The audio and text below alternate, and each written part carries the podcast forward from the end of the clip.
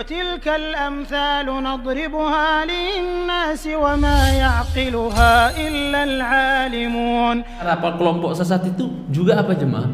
Keren-keren, pinter ngomong, retorikanya mantap sehingga orang apa? Terbius. Ya. Yeah. Ana pernah sampaikan contoh semalam di masjid tempat saya, di tempat saya tinggal di Cilangkap sana, tentang kisahnya siapa? Kisahnya siapa? Murid Ibnu Abbas, bukan murid Abu Sa'ab, murid Ibnu Abbas. Siapa Ibnu Abbas, Mas? Allahu Akbar. Sahabi, orang yang pernah ditahnik sama Nabi, didoain sama Nabi biar pintar tafsir, biar pintar agama. Allahumma faqihu fid din wa 'allimhu ta'wil. Ya, dalam riwayat lain wa 'allimhu al-hikmah. Selevel Ibnu Abbas, muridnya ada yang nyungsep, sesat ada. Bagaimana murid Ustadz siapa? Murid Ibnu Abbas yang didik langsung Ibnu Abbas. Jauh sebelumnya dalam athar Samiri sendiri yang kita omongin, ini dididik Jibril di daerah pegunungan sana sama emaknya, dia tinggal sama emaknya. Dididik Jibril langsung, malaikat yang didik dia, sesat. Musa yang didik siapa? Pengaku Tuhan, jadi nabi dia. Siapa pengaku Tuhan? Firaun. Hidayah di tangan siapa jemaah? Jibril. Di tangan Allah. Ya. Hidayah di tangan Ibnu Abbas? Tidak, di tangan Allah. Dia punya murid namanya Nafi' Ibnu Al-Azraq. Nafi' Ibnu Al-Azraq. Ya. Murid besar Ibnu Abbas. Murid senior ibaratnya jemaah. Ring satunya Ibnu Abbas ibaratnya jemaah, muridnya luar biasa. Udah dinasehatin oleh Ibnu Abbas, janganlah kau duduk-duduk sama orang Khawarij. Hah?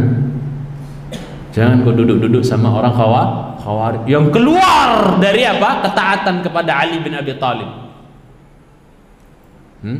Gara-gara Ali mengangkat hakim, ya, dari kalangan manusia. Kalau mau berhukum langsung sama Allah aja. Orang maksiat langsung minta Allah yang hukum, jangan lewat hakim-hakiman, syirik gitu. Ini diantaranya. Udah dinasehatin, jangan duduk sama mereka. Dan anak tahu jemaah, anak dulu bergaul sama sebagian mereka, ya, orang-orang Khawarij di kampus dulu. Dan yang bicara depan antum hampir kena, karena bukunya dapat juga anak baca, ngumpet-ngumpet bacanya. Terpengaruh saya hampir jemaah, untung banget. Kalau enggak mungkin saya di penjara kali sekarang. Alhamdulillah Allah selamatkan saya, syukur banget lah. Maka jemaah sekalian cintai karena Allah Subhanahu Wa Taala, jangan kau duduk sama mereka, ya, jangan kau duduk sama mereka. Yang Abdullah bin Abbas yang pernah berkata juga, la tujalisu ahlal ahwa, jangan kalian duduk-duduk sama ahlul ahwa, ahlul bid'ah. Fa inna mujalasatahum mumridatun lil qulub. Sesungguhnya duduk-duduk semajlis sama mereka, kata Ibnu Abbas, itu akan bikin hati sakit. Hasan Basri juga sama, ya. La tujalisu ya sahiba bid'atin. Jangan kau duduk-duduk bersama ahli bid'ah, kata Hasanul Basri. Fa inna mujalasatahu apa? Yumridul qalb. Sesungguhnya duduk-duduk sama mereka membuat hati sakit. Yang Sufyan ats-Tsauri mengatakan, orang kalau duduk sama ahl bid'ah imma satu di antara tiga. Yang pertama apa? Dia akan jadi fitnah buat orang lain. Oh, dia aja duduk nggak apa-apa kali ngaji sama ustadz itu, dia aja hadir. Dia mungkin nggak kena syubhat, tapi orang lain yang lihat dia duduk di pengajian ahl bid'ah maka akan bilang apa? Dia aja duduk nggak apa-apa kali. Bener berarti nggak apa? Fitnah buat orang nggak jemaah? Iya. Atau yang kedua, dia dimasuki oleh syubhat, muncul dalam hatinya sesuatu. Iya, sesat lama-lama. Ya, karena masya Allah jemaah, awal-awal nggak enak kan dia nyampaikan kesesatan, kebatilan, kebidahan, nggak enak untuk negur karena dia di mayoritas mereka kan, dia sendiri. Ya, maka nggak enak negur, nggak enak. Lama-lama setan makin pinter, spesialis lu jemaah, setan tuh jemaah. Setan bikin orang sesat itu nggak langsung jemaah, tapi khutwa-khutwa, step by step, langkah demi selangkah. Harus kalian cintai. Yang ketiga, imma apa? Dia merasa pede ya, dan berkata, inni wathiqun bi nafsi, aku pede dengan diriku, insyaallah aku nggak akan kena. Ujung-ujungnya apa jemaah? Nyunsep, sesat juga. Akhirnya apa? Nafi' Ibnu Al-Azraq ini dinasehatin sama gurunya yaitu Abdullah bin Abbas, tapi apa? Dia pede dengan dirinya. Ini makanya hati-hati jemaah. Hati-hati kita semua nih. Jangan sok hebat, sok udah kuat. Jadi mau duduk di majelis ahlul bid'ah pun nggak apa-apa itu, ana mah insyaallah ana bisa jadi sebab hidayah buat mereka, kepedean banget. Ya. Allahu akbar. Sama kayak Nafi' Ibnu Al-Azraq ini juga, muridnya Ibnu Abbas. Ujung-ujungnya apa jemaah? Ujung-ujungnya dia terpengaruh dengan pemikiran Khawarij, duduk semajelis dengan mereka, bahkan dia lebih Khawarij daripada Khawarij, bahkan dia bikin sekte Khawarij tersendiri, namanya apa? Al-Azariqah, sesuai dengan nama dia, Azraq. Nafi' Ibnu Al-Azraq dia punya sekte sendiri, sekte Khawarij tersendiri, Al-Azariqah. Hati-hati jemaah, hati-hati ya, hati-hati. Makanya para ulama menjelaskan seperti Sheikh Thamir ya rahimahullah, Sheikh Mustafa Al-Adawi, semoga Allah menjaga beliau, bergaul sama manusia, duduk-duduk sama manusia itu ada beberapa tipe. Satu, ada manusia duduk sama mereka itu tipe gizi.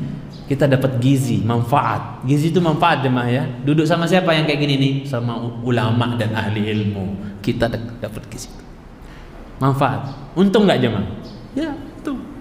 Ada duduk sama orang yang apa? Seperti obat. Obat itu dibutuhkan tiap waktu atau sewaktu-waktu saja? Sewaktu-waktu pas lagi sakit ya, berteman sama dokter, kenal dokter. Siapa yang dokter di sini? Ya. Enggak setiap hari orang tertentu datang kepada dia, pas dia sakit aja mungkin dia. Ada orang seperti itu. Ada orang yang bergaul seperti dia, dengan dia kada seperti penyakit. Contohnya siapa? Orang-orang yang lalai, orang-orang bodoh, bergaul sama mereka itu penyakit. Nanti ikut bodoh juga. Bahkan para ulama mengatakan orang itu bisa kena terpengaruh oleh orang, bukan hanya dengan bergaul, tapi dengan memandang dia, melihatnya terus melihat dia, tiap hari ngelihat dia, lama-lama dia kayak dia. Paham maksudnya jemaah? Antum tiap hari ngelihat orang lalai atau orang-orang dungu tuh ya, sharean di apa, di Facebook atau di WA, sharean orang-orang melucon, pelawak apa, tiap hari konsumsi ya kayak gitu-gitu, tontonan yang kayak gitu. Lama-lama dia kayak yang ditonton itu loh jemaah, nggak sadar. Mata itu bisa apa? Pandangan mata itu bisa merubah orang loh jemaah. Bukan hanya jadi apa? Dari pergaulan, tapi dari pandangan bisa merubah orang. Ya. Ini kayaknya gerejanya sudah apa? Udah salaf kayaknya jemaah. Jadi senang di masjid ya. Katanya belum gereja tapi di masjid. Tapi nggak apa-apa. Saya senang. Orang salaf itu lebih senang suara burung di masjid dibandingkan indahnya rayuan istri di rumah. Pokoknya yang terkait dengan masjid mereka lebih sukai, hatta suara burung di masjid. Inni la'anas bisauti usfuril masjid ya. Min unsi zaujati, min apa sauti unsi zaujati, bahwasanya aku lebih merasa tentram mendengar suara kicauan burung masjid dibandingkan nakalnya rayuan istri saya. Jadi masya Allah orang salaf ya.